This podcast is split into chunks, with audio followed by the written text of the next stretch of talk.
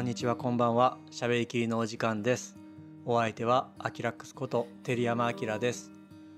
だいぶ時間が経ってしまったんですけれども、えー、もう2月に入ってしまいましたね。まずこの番組はあの聞いたことない方に簡単にこの番組の説明をすると、えー、この番組はビデオグラファーのための耳で聞く情報マガジンを目指し撮影のノウハウや撮影の機材の話編集ソフトや最近の映像業界事情など、え、分け隔てなく喋りきっていく映像系ネットラジオです。というね決まり文句を一応今日考えておきました。えー、なので、まあ、そういったものをまた、えー、だらだらってわけじゃないんですけどねあのゆったりと、まあ、あの耳で聞きながら、えー、入ってくるような映像系の話をですね、えー、今年もゆるりとやっていきたいと思いますのでどうかお付き合いのほどよろしくお願いします。なんで時間がこんなに空いちゃったかっていうと、まあ、不定期だとは言っていたんですけどねもう少し更新できればなとは思っていたんですが風邪をひいてしまってで扁桃炎になってしまったりとか結構長引いてしまったんですよね。皆さんこの時期大丈夫ですか？満員電車とか乗るとみんなあのマスクしてますけれども絶対マスクした方がいいですよ。すぐ移りますから自分はあのインフルエンザの予防を一応受けていてで社員にもね一応会社のお金で、えー、受けてきなさいって言って受けさせているんですけれども特に1月2月3月の期末までっていうのがうちにとっては一番忙しい時期なのでかなり構えてます。構えてたんですけれども、えー、喉がやられてしまってでそれまでやっていたあの DaVinci Resolve の隙間っていうねチュートリアルも全然アップできなくてかなりねフラストレーションが溜まっている毎日だったんですけれどもようやくねこの週末になって声があの普通に戻ってきたのでまだちょっとガラガラ声なんですけれどももしかしたら聞き苦しいかもしれないんです申し訳ないんですが今日久々にですね土曜日の誰もいない会社で、えー、一人収録しています。ということでですね今日の話題何にしようかなと思っていたんですけれども、えー、プロとアマの違いっていうのについて結構大層なねテーマだなとか思いながらなんだろうなプロとアマの違いって思ったんですよ。っていうのは最近あの映像機材とかってすごくアップデートされてるじゃないですか。で編集ソフトもものすごく手に入りやすくなっていて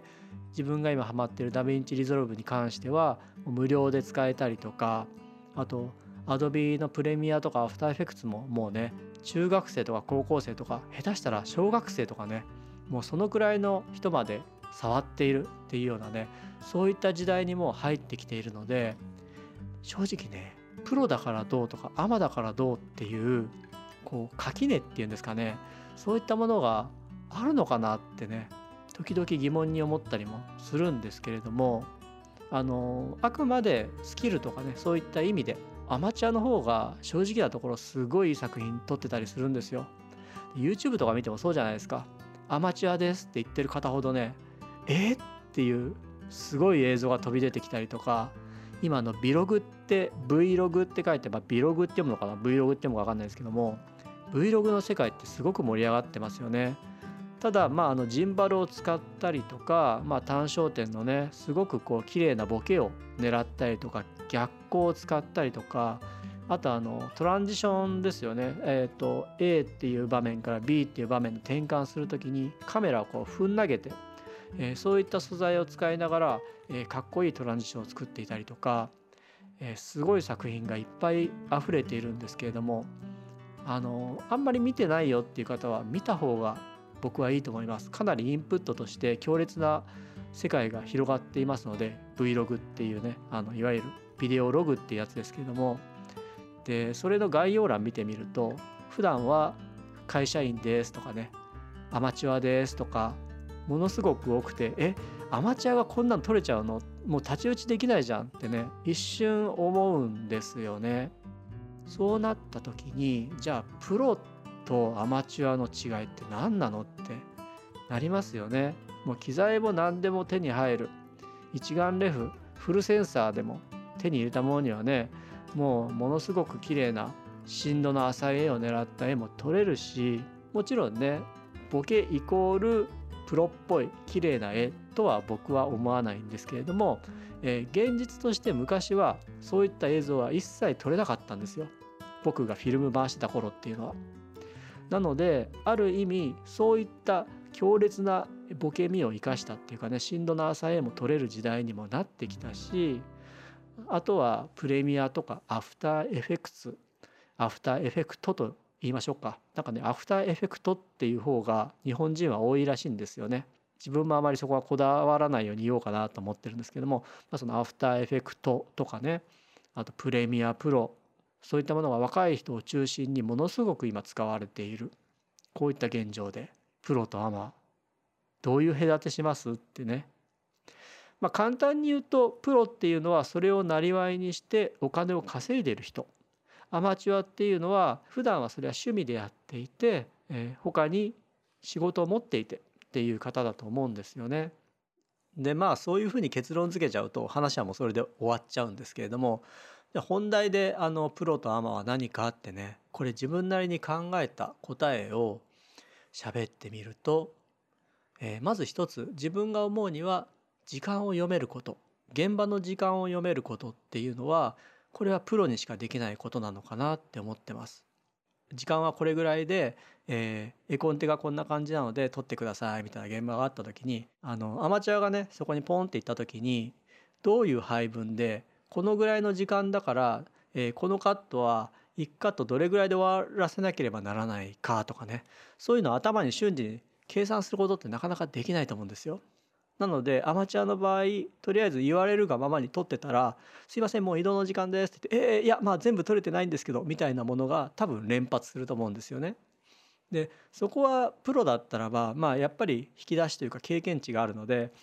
いやこの時間でこのカット数だったらこういう撮影はできないからこれに切り替えようとか機材はこういう機材でいこうとかっていう瞬時に頭で組み立てることができると思うんですよね。ここがやっぱりプロとアマの違いになってくるのかなって思って時間を読めることあとそれに付随して妥協できる勇気っていうかね100点を取りに行かない勇気っていうか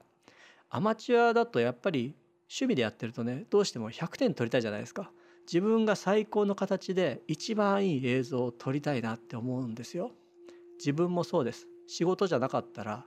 今日はね趣味で作品撮りをやってるっていうんだったらもう何時間かけても絶対妥協せず自分がいいものを撮りたいって思うんですけれどもプロはそういうわけにはいかないですよね。コンスタントにね100点を取れるような仕事をできたらそれはもちろん一番いいんですけれども現実としてまず与えられた時間っていうのが確実にあります。この日にこのカットを取りましょうっていうのがあるのでそこで、えー、どこを削ってどこを最大限発揮するかっていうのを頭で計算しなきゃならないんですよね。例えば単焦点を3本持っていきましたでズームレンズを一応ね予備で2本持ってきましたと。まあ事前に香盤表とかもらってればいいんですけれどもその日に例えばこういうスケジュールですみたいなざっくりなこと言われた。えこの現場1時間しかないの？って思うじゃないですか。その時に単焦点だったらばレンズ交換してフィルターつけてっていうとねどんどんどんどん時間がなくなっていく。でもズームレンズはできるだけ使いたくない。単焦点で全部撮っていきたい。っていうのってありますよね。やっぱりそれなりの絵を撮れるじゃないですか。自分の納得できるような絵が撮れる。それをズームレンズで終わらしちゃうと普通のなんかビデオカメラで撮ったようなね絵になっちゃうっていう。そこのジレンマが必ず出てくるんですけれども、えー、ここはですね妥協しなきゃならない場面ってあるんですよね。もうとてもこうレンズ交換とかその場でしていたらこれは時間がなくなるなと。じゃあもうズームレンズでいこう。でこの場面とこの場面があるから、うん、大体このミリ数のズームレンズがあれば、えー、ほぼカバーできるなとか機材の機能それと焦点距離とかいろんなものを加味しながらまず時間を読みながらそれに対応した機材をパッてこう手元に揃える。この力がやっぱりプロなのじゃないかなって思うんですよね。なので100点は取りたいけれどもまあ80点70点ボーダーラインぐらいに収めるその代わり、えー、お客さんが要求されているその時間内で確実に全部取り切るっていう方を優先させるっていうねそこら辺の判断はやっぱりプロならではだと思うんですよね。だそこがアマチュアでいきなりねパッて入ってきてやってくださいって言っても多分できないことなのかなと思っています。まあ、そういった意味でエピソードを話すと年明け早々にとあるねあのメーカーが最近ものすごく話題になっているアスリートを呼んで女性の方だったんですけれどもその方を密着取材しなければならないっていう案件がね1個あったんですよ。パーンって打ってなんか穴に入れるようなスポーツですごく有名な女性のアスリートだったんですけれどもでその時は結構まあ年明け一発でまだあまりエンジンが自分の中でかかってない中で心の中ではアマチュアに戻ってきてるんですよね。なのですごくこうエンジンかけなきゃかけなきゃっていうんで緊張した撮影だったっていうかね自分の中で、えー、その時に撮影はね本当はあのブラックマジックのポケットシネマカメラとかアーサーミニプロでやったろうかななんてね一瞬思ったんですけれども先方様と打ち合わせに行ってこうこうこういう流れですっていう話を聞いた時に、まあ、ほとんども密着なんですよね。で取り逃しは絶対できないここは確実に取ってくださいっていうポイントがいっぱいあったわけですよ。それを例えばね自分よがりですごく印象的な絵を撮りたいからとか言って単焦点つけたりとかあと下手したらジンバルに乗せたりとかして万が一ですよ万が一なんかジンバルが変な動きしたりとかして、えー、取れなかったっていう言い訳これ聞かないですよね。絶対聞かないのでもうここはもう確実に取れることを優先して、えーね、オリンパスの 12mm から 120mm の F4 っていうあの手ぶれがものすごく効くレンズがあるじゃないですか。あれを LS300 につけて、えー、撮影しました。最終的には。その理由っていうのは LS300 っていうのはロータリーの ND がついてるんですね。なので ND ワークっていうのがほとんどいらないんですよ。くるって回転させれば ND がシャッて入るんで、えー、例えばそのねアスリートの方が歩いてきてものすごい明るいとこ歩いてきたらやばいと思って ND をカチャンって入れられる。それでまた、えー、暗いところに来たら ND をまたくるくるんって回転するだけで、えー、明るさを変えられるっていうこととオリンパスの 12120mm の F4 のレンズだったらばズーム領域はカバーできるし 4K で撮っておけば、まあ、納品はフル HD だっていうことだったので、えー、最悪80%ぐらいまで寄れるのでまあそれはいいだろうと。あと音関係ですよね音関係その後にすぐにインタビューに入るっていうことだったので XLR のね、えー、キャノンで、えー、確実にインタビューができるような体制を取りたかったので DSLR でもよかったんですけれども確実に音を取るっていう意味ではやっぱり自分の中では XLR の端子の方がいいのかなと思っていて、まあ、いろんな意味でですねここはあまりあの詳しくは説明しませんけれどもそれですぐにインタビューに入れるような体制を考えた時にちょっと BMPCC だったら、まあ、シングル記録だしいろいろな面でリスクが高いなって判断したんですよね。それで制作側の人とまああの相談してもう最初から709の色付きで全然十分ですっていう話になったので JVC の GYLS300 で普通のね色付きでちゃんと色がついた状態で撮影しましたで結果として、えー、何事もなく滞りなくですね全てのショットが撮影できました、えー、時間配分もきちっと、え、守りながらですねスムーズにねことが進んだのでそこら辺の判断っていうのは今までやってきたこう引き出しっていうんですかねいろいろこう経験がある中でこの現場だったらこうっていうのが瞬時にこう組み立てるっていうかねそういったことができたからだと思うんですよね。まあかといっても年明けで、えー、正月ボケのね一発目の仕事だったんでものすごい緊張したんですけれども結果的には、まあ、あの100点は取りに行かなかったっていうかね80点を取りに行こうと80点を取りに行ってえー、確実にお客さんに求められることをまずやろうっていうねそういう部分で、えー、頑張ったので、えー、無事何事もなく終わることはできました。まとめるとですね時間を読めることでそれに対して妥協する勇気を持つことっていう部分がプロにとっては必要な技術なのかなって思います。あくまで自分の考えを今ね言ってるんですけどもであとは自分の仕事の範囲を読めることっていうのもねあると思うんですよね。ここはね若干空気を読むっていう部分もあると思うんですけども現場に行った時に自分はどういった役割の人なのかなっていうのを理解しておくっていうかそういうのもプロの技術っていうのはありますよね。例えば自分の立場をね理解するっていうのもあります。現場に行った時に自分はどこの立場なのかなっていうのを見据えるというかそそこにねいきなりアマチュアの人が入ってきたら余計なことをやってしまったりするわけですよ。ここはやらなくていいことをやってしまったり、うん、自分の仕事の範疇を超えて口出してしまったりとかそこら辺のこう空気を読むバランスっていうんですかねそういったのもお仕事の現場をいくつか踏んでないとなかなかそこら辺の判断ができなくて大きな怪我をしてしまうってことはあると思います。もちろんね怪我した方がいいんですよ。それが経験になってそれがあのプロとしてのこう、えー、ノウハウというか蓄積になっていくので、うん、僕もね怪我しながらあの今までいろいろやってきて、えー、覚えてきたっていうのはあります。自分の仕事の範囲を読めることあとはあの見積もりが立てられることっていうのはありますよね。この辺りはプロとアマの、まあ、決定的な違いだと思うんですけれどもじゃあこれおいくらですかって言われた時に即答できるかどうか。どうですかね。1日あたり自分の撮影の費用って即座に口出せますかね。例えばこういうケースでこうだったらって言われた時にであればこれでこれでこれでいくらぐらいですってパッて言えるかっていう。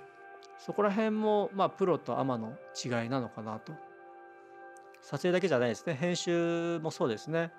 編集のあの見積もり立ててくださいっていうとなかなかね苦手な方もいらっしゃると思うんですけれどもここら辺はきちっと一回系統立てて、えー、うちはね特に1日の作業量っていう形で算出してます。1時間区切りと1日区切りっていう形にしてますね。で撮影に関しては半日区切りと1日区切りっていう形でやってるんですけれども例えば1日あたりいくらかとか1時間あたり編集で作業した場合いくらかっていうのを系統立てて決めておかないとお客さんにねいくらでできますかって言われた時に概算でも全く出てこないんですよね。いやちょっと持ち帰りますみたいな形でなってしまうのでそこら辺がこう即答できるスピードっていうのがやっぱりねプロのあの力なのかなってまあ、お金云々っていう話はまたね ちょっときな臭いんですけれども見積もりが立てられるっていうのは一つスキルだと思いますプロのスキルだと思います。でそれに伴ってじゃあこの予算だったらどれくらいのことができるのっていうね提案っていうのも、まあ、あのプロができる一つ部分なのかなと思います。なんか安い高いっていうんではなくてこの予算だったらこれぐらいのことができますよってパッてこう差し出せる力というかねこれもなかなかあの経験を積まないとできないことなのかなと。まあ、うん、プロとアマの違いって言ってしまうとなんかそういうね、うん、部分がどうしても出てきてしまうんですけれどもここまで話してねじゃあプロがどうかアマチュアがどうかっていう話ってどうなんだろうなってあのこれを話そうと思った時に思ったんですよ。いやお前100点取り行けよってねもう一人の自分が頭の中で叫んでるんですけどもリスクなんて知らねえよ100点取り行けよ1万円も取ってやれよっていうねいやそれはそれ一つの考え方ですよね。なので今日僕が話したことは100%鵜呑みにしないでいただいて全くいいです。あくまで一つの話でただこれだけ言えるのは昔とは状況が絶対違うと思います。まあそれは YouTube とか見ていれば分かりますよね。アマチュアですごい作品いっぱい生まれてますよ。でそこから、えプロになっていく方っていうのもこれからもっともっと飛躍的に増えると思います。でプロになった時におそらくこの時間を読むこととか妥協する勇気なのかなこれはまあちょっとグレーですけどねあと自分の仕事の範囲を読める見積もりが立てられるっていうあたりを、まあ、学んでいってでさらにプロになっていくのかなと思います。で余談なんですけどもねいややっぱさすがプロが撮る作品ですねとか言われることはあるんですよ。でもね僕はあのあんまりしっくりこないんですよねそういう話。自分が自分でアマチュアとしてというか趣味で撮った映像の方が正直いいなって思っているんですよ。いやこういうこと言っちゃいけないかな。でもやっぱりプロっていうかその現場でお客さんが求められたことって決して自分がやりたいことと同じではないですよね。求めてることが違うのでいくらねあのログとかあの RAW とかで撮ってかなりこうグレーディングしてかっちょいい映像を作ったとしてもいやいやいや商品説明だったらばパッケージの色がまずちゃんと出てなきゃいけないしとかあのそういったものを重視してくるしあとそのこの文字が読みづらいからもっとでかくしてくれとかねそういった要求にこう答えていかなければならないって場面ありますよね。だから要するに目的は何なのかターゲットが何なのかっていうのを考えて作っていくのでアマチュアの作品とは全く違う方向だと思うんですけれどもやっぱりそこで言われるのが「いやさすがプロですね」とかって言われると自分なんかは若干違和感があって何ですかちょっとかゆいというか、うん、あんまり受け入れられない ですよねいつもねプロだからどうこうとかね言われると、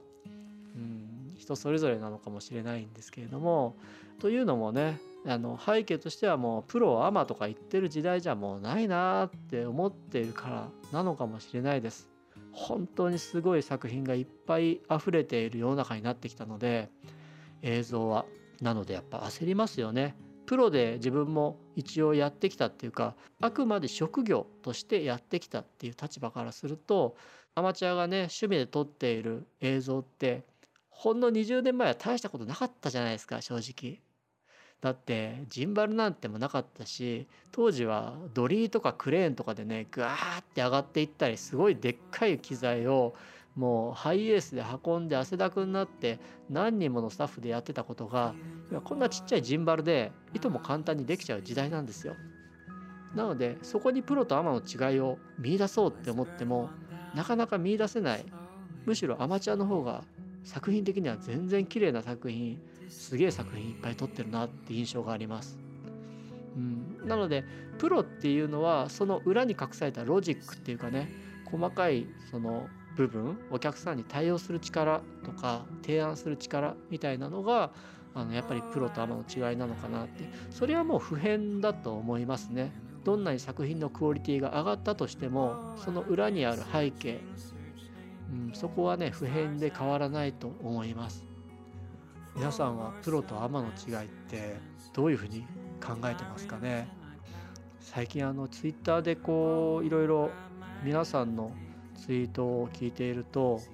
なんかその映像編集は稼げるぞみたいなねあのそういったツイートがいっぱいフィードに入ってきてでそれに対してなんかその映像を商材と思ってるやつはどっか行けみたいなね そういう方もいたりとかまあ、僕もあんまり映像所在って思ってなかったので好きなことがたまたま仕事になったっていう形なので、うん、どっちかというと映像を商材にしてもっと稼ごうぜみたいな、うん、やり方は若干違和感を感じるというか、まあ、あんまり好ましくないなっていう方ではあるんですけどもなのでねそういう時代になってきましたよね。本当に機材は誰でも簡単に手に入って編集ソフトは誰でも簡単に触れて合成だって何だってできてしまう時代じゃあその時代に、えー、自分たちみたいなね従来からお仕事で映像をやってきた人はどういうふうにこう戦っていけばいいのかっていうのは、うん、やっぱり考えますよね素直に。あそのうち戦えなくなるんだろうなってね漠然とそういった気持ちもありますよ正直言って。うんだからその次のステップはじゃあ何なのかなっていうこともいろいろ考えたりもしますけれどもざっくりプロとアマの違いっていうことを考えた時に今日みたいな話になりました。ということでね。どうなんだろうな。この話あんまり面白くなかったかな、うん、ちょっと時間が空きすぎた割には割とヘビーな話をしてしまったなとちょっと自戒していますが次回はねなんかもう少し気楽なあの機材の話をまたやってみたいかなと思っていますので、まあ、できればね2週間以内ぐらいにえ更新するような形でこのしゃべりきりをねゆるりとまた続けていきたいと思いますので、えー、お付き合いのほどよろしくお願いいたします。それではまた次回お会いいたしましょう。